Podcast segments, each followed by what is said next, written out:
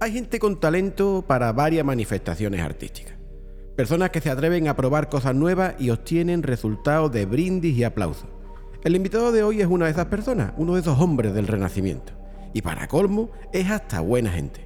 Hace sus pinitos en la música, es un dibujante de cómics celebradísimo, cuenta ya con alguna que otra novela publicada y ahora, además, se ha animado a crear un TVO desde cero como autor completo, asumiendo también la autoría del guion.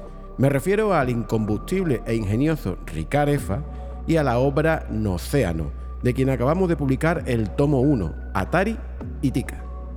Bienvenidos a Normaland, el podcast de la redacción de Norma Editorial. Ricard, nadie como tú para hablar del cómic. ¿Cómo presentarías Nocéano? Ostras, a ver, eh, creo que es un TVO, el primer tomo de un TVO que nos introduce en un universo distópico con toques de, de cyberpunk, que quizás iba dirigido a un público relativamente joven, pero creo que es apto para cualquier tipo de, lector. Eh, como comentábamos, es tu primer cómic de autoría completa, ¿no? Tú has dibujado numerosos TVO, eres un dibujante además reconocido y celebrado. ¿Qué te llevó a dar el salto ¿no? para afrontar un proyecto exclusivamente tuyo? ¿Qué te animó? A ver, primero, no es, no es mi primer TVO completo. Ya hice algunos, pero hace muchos años, o sea que está bien olvidarlos. Yo, yo casi, casi que no me acuerdo, o sea que mejor. Eh, Ahora vamos a rascar por ahí, porque... se ha no, dicho no hace eso. falta. Ar- arqueología, no, por favor. No, no, no. Tengo una integridad y tengo. No. A ver, eh, de hecho, justamente esto. Hacía más de. Hacía casi 20 años que no publicaba un TVO de autoría completa. Eh, por mm, razones eh, diversas, ninguna en concreto y ninguna que pese más que la otra.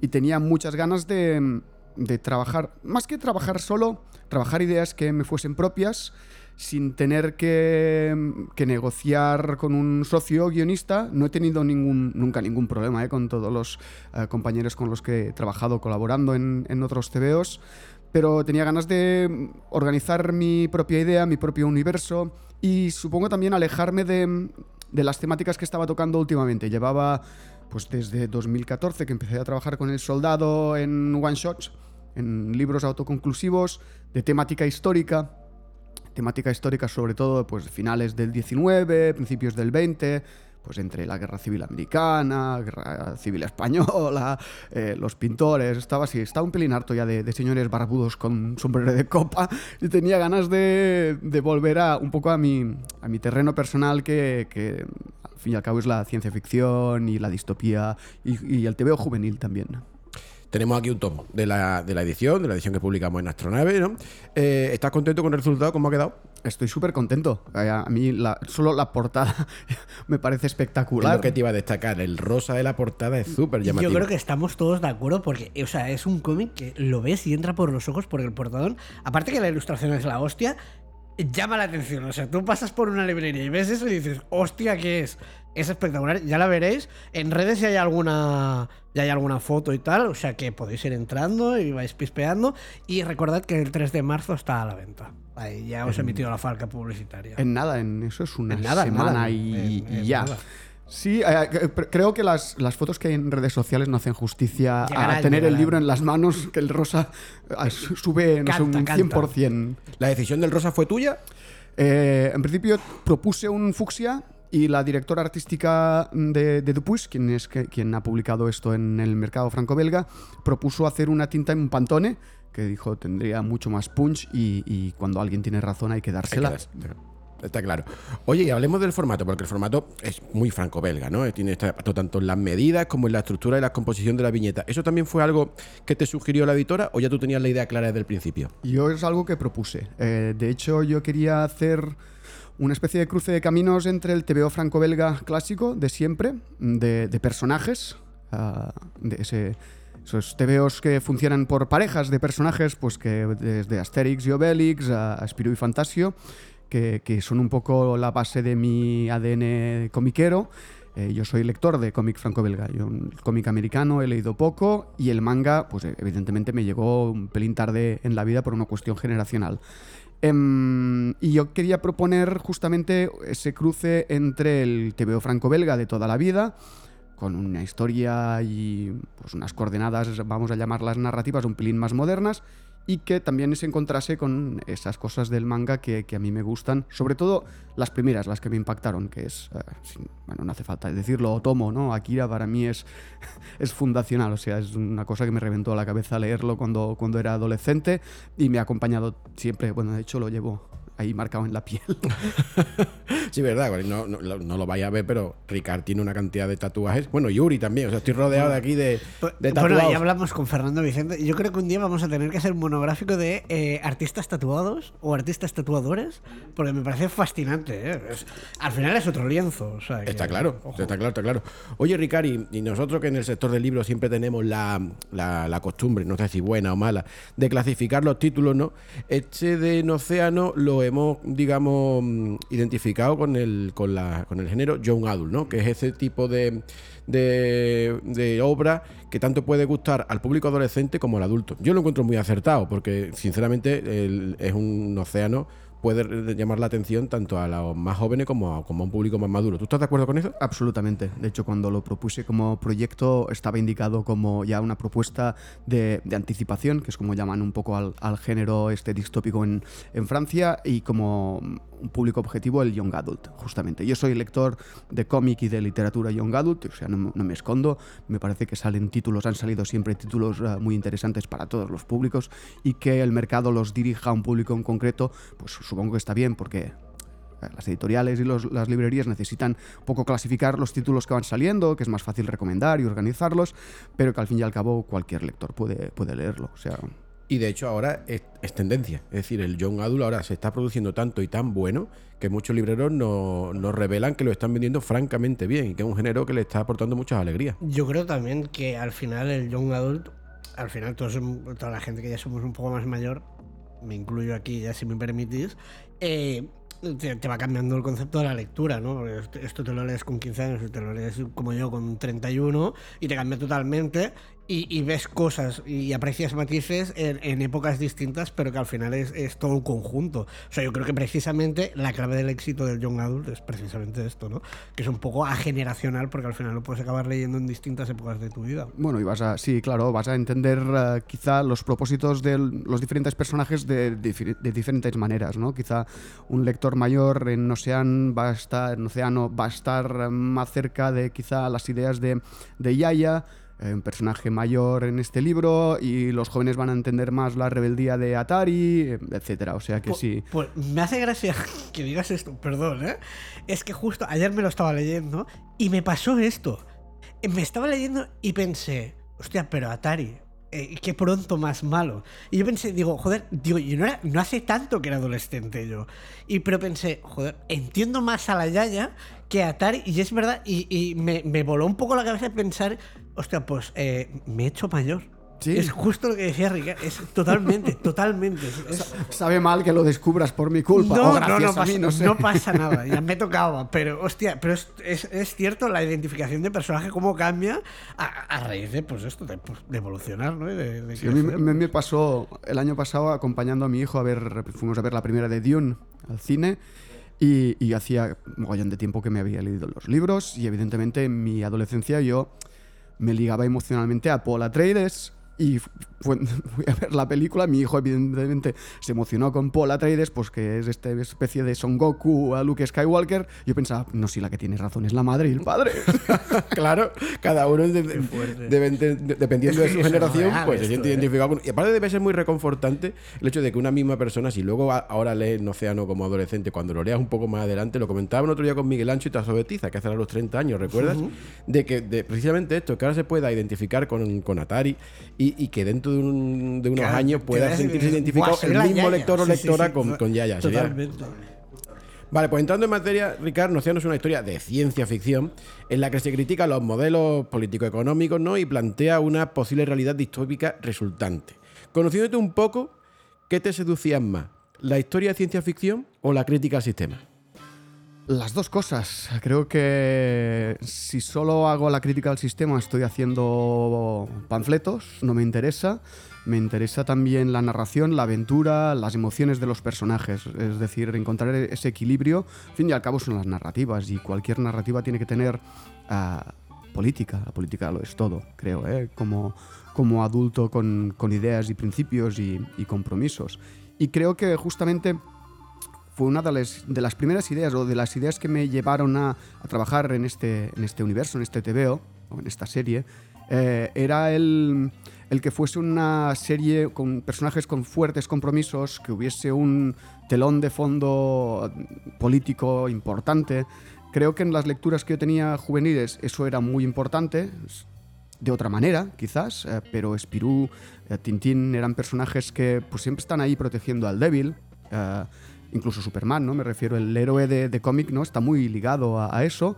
Creo que en muchas lecturas que he ido leyendo ahora, tengo dos hijos adolescentes, eh, a veces esto está un pelín más diluido y como educador, como acompañante de mis hijos, pues pensé que quizá volver a proponer historias con personajes que están comprometidos, al fin y al cabo tienen referentes en su generación de gente comprometida, desde Greta Thunberg a, muchas, muchas otras. Por lo que proponer personajes eso, que no fuesen tan hedonistas, que no fuesen tan modernos en ese sentido de las redes sociales, del individuo, del egoísmo, de solo el, el conseguir el placer propio, sino de eh, comprometerse con la sociedad con unos valores que pueden ser erróneos, que no tienen por qué ser eh, correctos ni ciertos, pero que son unos valores. Está claro. Y además de la problemática de los recursos naturales, que digamos es un pilar dentro de, de Océano, eh, yo también he visto retratado, y si me flipo me corrigen, ¿no? Otras carencias sociales como son la hipervigilancia, ¿no? Y, y- y la cuestión de la vivienda.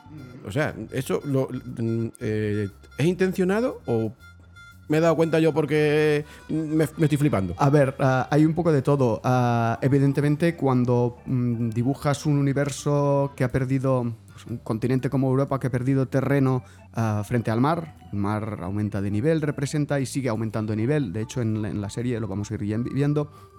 Eh, la tierra, el espacio para vivir en ella, pues se vuelve más limitado y más caro y la gente tiene que vivir acumulada y tiene que haber otro tipo de organización social, excepto que el que encontramos aquí es, eh, pues son las corporaciones eh, liberales que han tomado las riendas de esa organización social y no precisamente en beneficio de lo humano o de lo que podríamos considerar ah, humano y organizado y, que mm, todo el mundo dispone de lo, de lo mismo, ¿no? Evidentemente todas esas cosas son referencias veladas porque no puedo, en, tiene 54 páginas del TVO más las dos de introducción, eh, no puedo contar al detalle todo el universo. Lo que sí que intentas, el cómic te permite eso, es proyectarlo. Es decir, que haya una información que esté ahí en la viñeta, pero que no necesariamente es la, el hilo principal de lo que está sucediendo en la, en la historia. O sea que sí. A mí, a mí hay una cosa que me gusta mucho de, de una de las casas de las viviendas que aparece, que es el tema de la nevera. No voy a contar más, la gente ya que lo busque, pero a mí me moló mucho cómo está ideada la nevera. A mí me gustó todo. Es decir, Pero la nevera cuando- me pareció fascinante. Bueno, y eso de no tener que bajar la basura. Claro, también, cuando llegas allí- Pero eso como persona baja. Hay, o sea, hay como un doble rasero, ¿eh? Por Sí, eso sí, a lo sí. de no bajar la basura, porque luego se acumula en algún sitio. Claro, y es eso. entonces, yo tengo una pregunta. Antes hablabas de tus hijos. ¿Los has utilizado de beta tester para, No. para el cómic? ¿No? No, no, no, para nada. De hecho, leyeron ah, el TV una vez impreso y en Ah, castellano ya. O sea que, que no, durante el proceso no lo han leído. De hecho, yo trabajo en un sitio un pelín apartado, está en la, en la casa, pero está en el patio, el cobertizo, de hecho. El cobertizo es donde tengo mi taller y, y ellos entran relativamente poco. Ah, eso. o sea que sí que van viendo cosas de lo que voy haciendo, pero tampoco... Pero sin spoilers. Sí, sin, sin mucho Papá, sin spoiler y tampoco, spoilers. y tampoco se interesa mucho, ¿eh? se Ah, mantienen a distancia. Así que cuando lo leyeron dijeron, papá, ¿cuándo sale el siguiente? Y dije, "Tss, tranqui, hay que hacerlos, los TVO". Keep calm. Oye, Ricard, pues va- vamos a hablar de, los- de los personajes, sobre todo de la prota, ¿no? De, de- de Atari, ¿no? Que enrumia en su interior, digamos, rabia, deseos de venganza y, y culpa, ¿no? Teniendo en cuenta que en Océano es una serie con semejante cóctel, esta chica se va a atrever con todo, ¿no? Bueno, de hecho era para mí era el, el diseño, o sea, respondía a un diseño muy básico de, de plantilla ¿eh? de personaje, un personaje adolescente que está rebotado contra el mundo y ese propio rebote es lo que va a hacerla actuar delante de lo que ella va a considerar injusticias o lo que sea. Eh, para mí la gran diferencia que vi en Atari, si la pongo delante a otros personajes del mismo tipo, era el hecho de que admitir de una forma más o menos realista de que es una chavala de 16 años para la cual es muy difícil cambiar el mundo, de verdad. Y si al principio del primer volumen ella cree que tiene esa capacidad de poder cambiar el mundo simplemente por el hecho de desearlo, eh, creo que al final del libro, del primer volumen, ya ha entendido que, que, no va a ser tan fácil y que quizá hay que primero cambiar cosas pequeñas y poco a poco atreverse a ir subiendo el, el nivel que es pues es lo que iremos es lo que iremos descubriendo a, lo largo de, de, los tres de los tres libros eh, en todo caso de los tres primeros libros. Y además de Atari cobran muchísimo peso el resto de personajes femeninos. Hay mucho peso de, de, de las chicas no en este, pues está Tika está Yaya como tú bien decías incluso está la líder de ese grupo con el que Atari se encuentra del que no revelaremos más. Eso fue algo ¿Tú ya pensaste que, que, tenía que tener un peso femenino importante dentro de la obra? Absolutamente. Eh, creo que es una cuestión de, de justicia. Uh -huh. eh, durante mm, décadas y décadas hemos tenido derecho a personajes, um, a binomios um, de personajes masculinos, a personajes masculinos en universos donde eh, el 100% de las interacciones importantes eran con otros personajes masculinos, donde el personaje femenino era circunstancial o era la excusa uh, para que el personaje pues salvase a Superman, salvase a la chica, etcétera, etcétera. Mm, teniendo en cuenta que hoy en día el, cómic juvenil, la literatura juvenil tiene un alto mm, tanto por ciento de lectoras, yo creo que muchas más lectoras que lectores, eh, para mí era de justicia ofrecer un universo poblado de personajes uh, esencialmente femeninos, todo tipo de personajes femeninos. Eh, para mí era, era de cajón. También en, mis obras, las que yo hago, escribo, incluso cuando juego a rol, suelo llevar personajes femeninos, pues por eso de equilibrar, porque equilibrar un poco la testosterona que suele haber en las mesas o en las estanterías de, de los libreros. Eh, pero es, no, no, tampoco hay una reflexión, no quiero llevarla mucho más allá porque soy incapaz.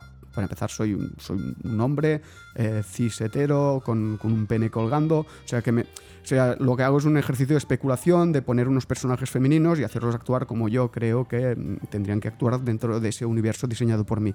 Pero más allá de eso, soy incapaz de establecer más discursos. Uh -huh. eh, has comentado que en Océano tendrá tres tomos. ¿Ya tienes el final pensado? Sí.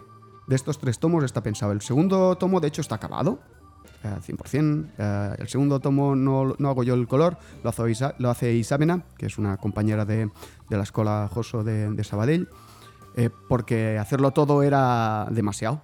O sea, al principio está bien, uno empieza, pero es agotador hacer el guion, dibujarlo y luego pintarlo. En el segundo tomo propuse que una colorista, una colega, que, que, domina muy bien este trabajo, me acompañase en, en, la realización del libro, por lo que está acabando ella el color ahora. Eh, tiene la portada del segundo, ya está hecha, está anunciada en, el, en la contra de, del primero y estoy trabajando en uh, las páginas del tercer volumen. O sea que sí, está escrito y está acabado. De hecho, estaba pensado cuando propuse a, a la editora de Dupuis el, la historia, esos tres primeros volúmenes ya están ahí escritos me gusta saber hacia dónde voy. Aunque luego por el camino me permita improvisar y permita que, que los accidentes de, de, guion o de dibujo pues hagan aparecer cosas inesperadas en, la página o en la historia. Me gusta saber que, el final del trayecto es uno muy concreto.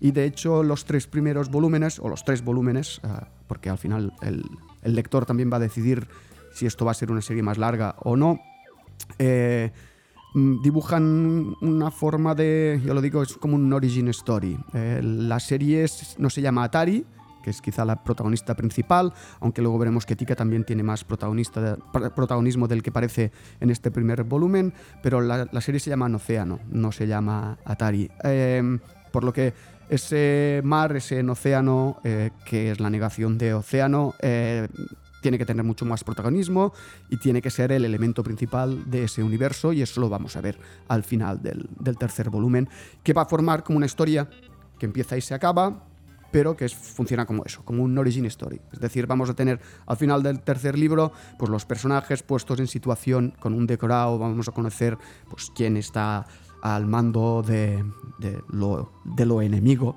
no digo más, Exacto, no revelen, no del mal. Pero, pero sí que es verdad que, por ejemplo, en el primer tomo se habla poco del sí. océano. Uh -huh. Te dan unas pinceladas, te uh -huh. dicen cómo está el panorama, pero es como, ah, Uh -huh. a esperar. exacto, exacto. Yo tengo curiosidad para el diseño de personajes, por ejemplo, como Atari, Tika y tal. Eh, mm, la inspiración de dónde ha venido. ¿Has- ¿Algún referente en concreto que hayas dicho, hostia, he cogido este personaje, pues siempre me ha gustado y he decidido tirar por aquí? ¿O ha sido creatividad Ricard y venga para adelante? Creo que el primer diseño es casi accidental y luego lo que voy haciendo es puliéndolo. Intento tener dos personajes que tengan dinámicas mm, físicas diferentes que me permitan ponerlos juntos y que sean fácilmente identificables el uno del otro, que tengan ciertos toques de personalidad. em, La estética aquí tiene un Sí. papel. Cobra mucho brutal. peso. Sí. Sí, Es uno de los la atractivos. cresta, las rastas de, de Tika me parecen una pasada. Son preciosas. Además, van muy a juego con la portada. Sí, Eh, justamente. un pelín más chicle, pero son, son preciosas. Y precisamente una de las cosas que a mí más me gustaba era el, el diseño de las dos. Me parece súper bonito. Y encima están las dos en la portada. La- las dos en la portada. Sí, no sé. Mm, quizás hay unas cosas que intento responderme en el momento que voy dibujando, pero también me gusta mucho ver lo que aparece. De, evidentemente, hay mucho, mm, mucho de lo que he comido proyectado en, en estos diseños de personajes. O sea, no son gratuitos, no salen de mí de la nada, sino que de referentes que pueda haber visto en videojuegos, en películas, en literatura, en otros tebeos. En, en trabajos de otros eh, de colegas, eh, por ejemplo, que a veces salen cosas que no te das cuenta, que has retomado de, de otros trabajos, pero bueno, no, no me preocupa, al fin y al cabo todos funcionamos así como, como sociedad, las historias incluso salen de ahí, ¿no? No, yo creo que son todo reelaboraciones que ponemos donde nos proyectamos quizás dentro, con preguntas quizá un pelín más particulares cada vez, pero no, quizá lo que sí que quería era era eso representar dos, dos personajes diferentes a nivel, eh, a nivel gráfico, también tienen personalidades muy, muy diferentes, creo. Eh, y, sobre todo, quizá con, Atari, un personaje mm, racializado, que eso creo que es algo también, antes hablábamos de los personajes femeninos, y al, al, al- cabo de todo el libro creo que salen tanto en personajes principales como, como de fondo, vemos a, mucha mezcla de, de orígenes de, de personajes, porque al fin y al cabo el mundo donde vivimos es así. Si uno se pasea por Barcelona, por Madrid, por París, eh, no hay ya solo mm, blanquitos europeos, sino que hay gente que procede de muchos sitios o gente que lleva aquí muchas generaciones, pero que tiene simplemente pues, el color de piel diferente o rasgos ah, que no tienen nada que ver con los nuestros. Y poner eso en un mundo futuro, que estoy intentando proyectar pues, nuestro mundo dentro de X años, de unas decenas de, de años, eh, pues eso era de cajón. Pues Ricard, eh, la entrevista pura y dura eh, acaba aquí, pero no el episodio exclusivo sobre el océano. Porque siempre acabamos con la, em, digamos... Con las chorradas.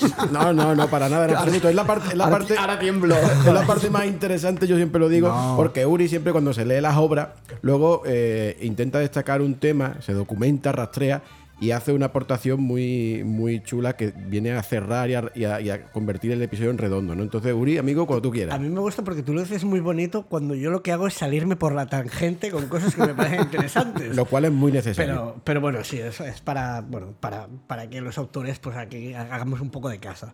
De hecho, Nocéano me viene al pelo porque yo quería hablar de un tema que a mí me parece muy interesante, que son las distopías. Porque e- es un concepto tan sumamente amplio que muchas veces se utiliza mal. De hecho, primero vamos a definir qué es una distopía. Y ojo porque voy a citar a su santidad la RAE. ¿Vale? Una distopía es una representación ficticia de una sociedad futura de características negativas causantes de la, alienación humana.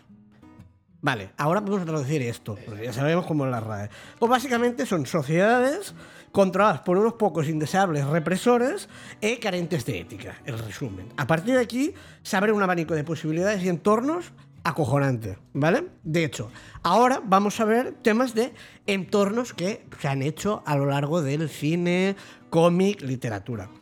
Que por cierto, a mí una cosa que me llama mucho la atención del tema de las distopías, no sé cómo lo veis vosotros, que siempre se plantea con el rollo de que, bueno, que es eh, ficticio, que es futuro, pero al mismo tiempo casi todos los claims en cine, en tal, es que es muy real y muy cercano. Vamos a ver. O es cercano y es real, o es ficticio y es futuro. Aclarémonos ya. Porque parece que tengamos esa necesidad de vivir angustiados siempre. Y yo, es una cosa que aquí me gustaría que la industria, por favor, se aclare. Si es cercano, si no, y para cuándo. Eh, yo no sé cómo lo ves, pero a mí es una cosa que realmente me preocupa. Pero bueno. Vamos al tema de, de- de lo que es las, las distopías. Empezamos con Océano, que como tú explicabas, es un mundo que se ha ido a tomar por saco, porque ha habido un, una, bueno, hecatombe no, un, posca- un cataclismo ecológico terrible. Los, bueno, ya sabemos, los gobiernos pues han lavado las manos y las grandes corporaciones han dicho esto para mí y han empezado a controlarlo todo. La sociedad con mano de hierro, los recursos y tal. Y esto es una cosa que hemos visto en, en varias obras. Por ejemplo, tenemos Salvando las distancias, Divergente, El corredor del laberinto. Hay mucho de esta temática, ¿no?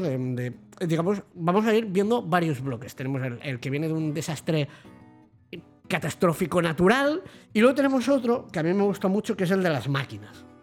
Que es, es- me parece fascinante que aquí ya podemos... Es curioso porque siempre son las IAs las más cabronas de todas. Tenemos ejemplos, tenemos de... Tenemos Matrix, tenemos Terminator, que Terminator me parece el más terrible de todos. Bueno, Matrix y Terminator, los dos, yo creo que son bastante jodidos. Pensando, ahora cómo está todo el rollo de las IAs. Y dices, tía, cuidado. Y luego está Blade Runner, pero como que lo suaviza mucho. Que por cierto, ya me permitiréis, de Blade Runner, José, yo creo que nos podrías contar una anécdota. es que me parece a corazón, porque es una anécdota, y aquí ya me permitiréis la confidencia, ahora que nos escucha po- poca gente, estamos en confidencia. Eh, José, yo creo que es de colación que expliques lo de. Sí, vamos, y aparte que la Por cuento con favor. mucho orgullo, siempre, siempre. Resulta que Ridley Scott, el director de Blade Runner, comió en mi pueblo, tío. Porque, no Pero sé, cuenta, cuenta tu pueblo. No, mi pueblo se llama Borno, ¿no? Está en la, en la Sierra de Claro. Cádiz, presierra, ¿no? Y resulta que Ridley Scott estaba con un helicóptero buscando localizaciones para una película allí por Andalucía. Y seguramente el hombre sobrevoló Borno a las 2 de la tarde y dijo que yo tengo hambre.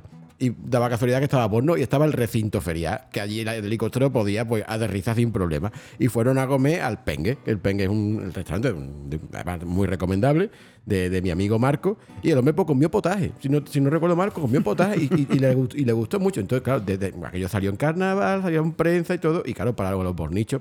Nosotros somos un pueblo pequeñito, que venga un señor como Ridley Scott, aparte de manera así accidental, porque lo recordamos como con mucho cariño, ¿no? El director de Blade Runner, poca broma, tío. no, no, es que me parece entrañable que y yo creo que ah, ya que salía Blade Runner, había que comentar. ¿Tú quieres que te cuente una? Porque Por Harrison- favor, por favor. Ford vino al mercado de Sabadell, al mercado, hombre, claro. Vamos a matizar, Ricardo y yo los dos somos de Sabadell, sí. ¿vale? De hecho, claro, tenemos a Ridley Scott ahí y aquí a, a, a Deckard. O sea que. Joder, ya te Sabadell, digo. ya- Joder, no conexión sé, Borno cada uno. Sabadell, ¿eh? Sí, Qué creo que bonito. su, su Calista Flocar, su pareja, estaba rodando en el hospital de Tarrasa alguna película, no sé si Frágiles, una de estas películas que, que rodó con Filmax, creo. ¿Sí? Y, y estaban por ahí y se fue a comprar, no sé si unos espa- espaguetis picantes de estos de comida eh, casera que venden en la paradita del mercado y fue ahí a comprar eso y salió también en la prensa, evidentemente. Claro, porque hombre. somos todos así provincianos. Salió en el Sí, diario verdad Sabadell, en la sí, radio ¿eh? Sabadell. Tiene ahí colgada la foto aún en la parada del mercado. Hostia, yo no sabía esto. Mira. Fíjate, ¿eh? Hoy no me dejan entrar. ya sabes. y bueno, volviendo a las distopías, también tenemos las que son puramente de una sociedad eh, que, donde unos pocos lo que buscan es el poder y el control, o también una vertiente religiosa, que aquí tenemos eh, mitiquísima V de Vendetta, tenemos en cierta manera la naranja mecánica, que estudia cómo erradicar la violencia y tal, o por ejemplo 1984, que creo que es la obra como más icónica o, o la que más se ha utilizado para hablar de una distopia, pero, y aquí viene el dato, que realmente mm, Orwell, mm, la idea no es bien bien suya realmente. Eh, Orwell se inspiró en otra obra de un señor ruso que se llamaba, ya me permitiréis que lea el nombre porque mi ruso está un poco oxidado, eh, o no, igual seguramente lo he dicho mal, en 1920 lo escribió. Y Orwell cogió esa, esa obra y, y se inspiró para ser, eh, para ser 1984, que se ha hecho mucho más famosa, pero que no, le diga, eh, la idea no era original suya. Y lo más curioso de, de esta obra que se llama Nosotros, que es rusa, es que eh, el dato es que obviamente se ambientaba en una sociedad futura donde la vigilancia y la represión por parte del Estado es total. Vaya, qué curioso. Sí, qué Pero, raro. eh, y aquí viene el redoble de tambores, que ya es para cagarse, que es que la obra fue publicada en, bueno, en 1920, pero no se tradujo al ruso, siendo el ruso hasta 1988 por la censura. ¿Eh? Hombre, no deje de ser paradójico, bastante irónico y bastante bonito. ¿Qué sociedad más bonita tenemos? Y ya me permitiréis, ya para acabar, que salga mi, el friki interior y voy a hablar de probablemente la mejor distopía que se ha hecho en el mundo del cine y que es una de mis pelis favoritas de acción, que es Demolition Man. Porque yo defiendo que con humor se puede ir muy lejos y, bueno, al final, eh, no todas las distopías son sesudas no todas las distopías son altamente dramáticas. Y bien, para el que no conozca Demolition Man, voy a hacer un breve resumen. Eh, es una sociedad donde, por cierto, eh, protagonizada y coprotagonizada por eh, Sylvester Stallone, mítico Rocky Rambo, y eh, Wesley Snipes, em, Blade. Eh, Sandra Bullock también aparece. em, bueno, un elenco espectacular, grandísimos actores todos. Bueno, la cosa es una sociedad futura que después de bueno, después de muchas guerras, muchos altercados, han conseguido erradicar la, la violencia. ¿Y cómo lo hicieron? Criogenizando a, a todos los malos. Los metieron en neveras. Lo que hicieron se supone con Walt Disney, pues lo mismo. Y total, ¿qué pasa? Que la sociedad se ha quedado tan pocha, tan pocha, tan pocha, que la policía no tiene trabajo no tiene trabajo. O sea, ahí la falta más grave es un insulto. Tú dices un insulto, dices hostia, y, y- y pita una máquina y te sale una multa. Total, que la policía se ha vuelto una completa inútil. Lo mejor, eh, no existen restaurantes, solo existe Pizza Hut, Pizza Hut, no existen las relaciones sexuales, todos a través de casco, y para ir al baño te limpias con tres conchas del culo. Que mm, hay muchas teorías de cómo se utilizan. Eh, si alguien quiere saber más, que busque por internet, pues yo no tengo la respuesta. Pero de verdad, fantástica. Y lo mejor es que mm, al final la cosa es que al Gerifante se- mm, hay una gente que obviamente que la sociedad ha apartado porque era outsider, pensaba distinta, está viviendo eh, en las alcantarillas y tal. Bueno, total, que el malo maloso, que suele ser el jefe como en toda buena distopía, decide descongelar a, otro malo maloso que es Wesley Snipes, que por cierto hace un papelón de loco de tres pares de cojones. Y claro, la policía se, ve- tan sobrepasada que no sabe qué hacer. Dice, ¿qué hacemos? Pues total, como la gente era muy genio, congelaron a John Spartan, si no recuerdo mal, se llamaba Spartan, eh, que es el, el, eh, obviamente, eh, Silvestre Stallone. Total, que lo descongelan como si fuera una gamba. Y total, es la pelea en un mundo idílico entre dos zumbaos, uno policía y otro criminal. Y es muy divertida. O sea, el trasfondo, pues le puedes buscar, puedes rascar, pues una peli para descojonarse y pasarlo bien. Así que si no lo habéis visto, os la recomiendo como distopía un poco más distendida. Y acabando ya, que si no me alargo, y, de Demolition Man podría estar hablando horas. A ver, hemos visto que hay muchos tipos de distopía. Está el tema de la ecología, de la religión, el tema del poder por el poder, el tema de las máquinas. ¿Vosotros cuál creéis que es más probable que ocurra? A día de hoy, tal y como está, ya es curiosidad personal mía. Porque al final, tema de ecología, hostia, el cambio climático, cada dos por tres. El tema de las sillas inteligentes, hostia, parece que venga Skynet también. Bueno, poder, mm, mejor no hablamos. Eh, ¿Cómo lo veis? Yo hace muchos años leí ah, un artículo que proponía las opciones más viables para que la humanidad llegase a su fin. Y la que creo que tenía más números era la enajenación ah, colectiva. Enajenación mental colectiva. Es decir, la especie humana pierde la cabeza de golpe todo el mundo a la vez. Y a eso creo que estamos muy cerca sí, yo creo que de llegar. En ese camino vamos. O sea que para mí esa, creo. Sostengo que... Será como la peli de Wally, ¿no? Sí. Eh, Que todo el mundo con los cascos, puestos ya y, enajenados mentalmente, Y- con unas... Una parte ya estamos, creo, enajenados. Y yo creo que entre las redes sociales y los... Uy, iba a decir una palabrota, perdón, y los patinetes eléctricos, que ya es como el primer paso a que te lleven constantemente, es eh, como la, la fase previa, el teaser Sí, sí, a sí. lo que se va a venir. Y, y, uf, he frenado a tiempo, ¿eh? Sí, sí, sí. No, no, que está claro que el, la- el género de distopía da muchísimo juego y aparte Ricardo lo resuelve muy bien en Océano, crea una distopía que es tremendamente atractiva y a eso si le sumamos el dibujo que, que EFA suele tener, que es una auténtica maravilla, pues da lugar a un cómic que es tremendamente recomendable y que os animamos a todos a leer. Insistimos, es Young Adult, puede leerlo tanto el joven como el adulto. Eh, Ricard, muchísimas gracias por tu tiempo. Muchas gracias a vosotros por invitarme. Y a todos los que nos escuchéis, recordad, nos hace muy felices si le dais a un like y dejáis un comentario. Abrazo grande a todos.